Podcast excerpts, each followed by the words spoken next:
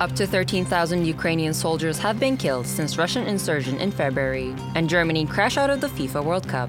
This is TRT World's daily news brief for Friday, December 2nd.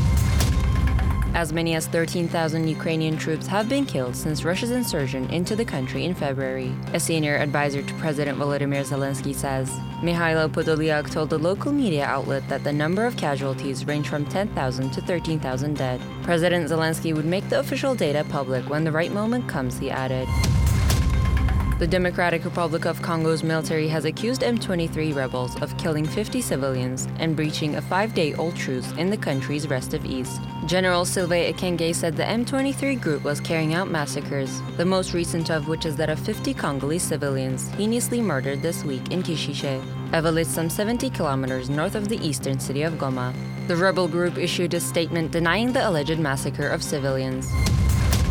Turkey will not allow the existence and activities of any terrorist group in its region, the country's National Security Council has said.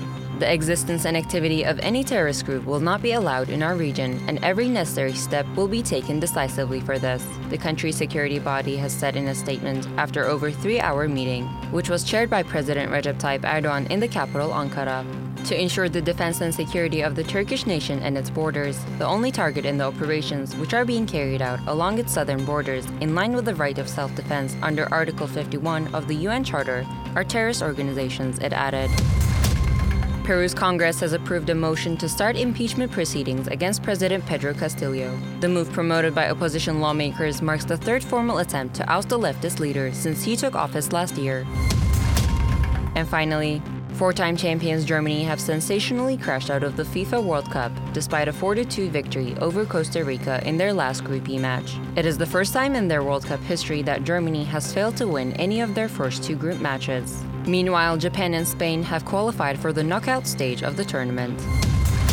And that's your daily news brief from TRT World. For more, head to trtworld.com.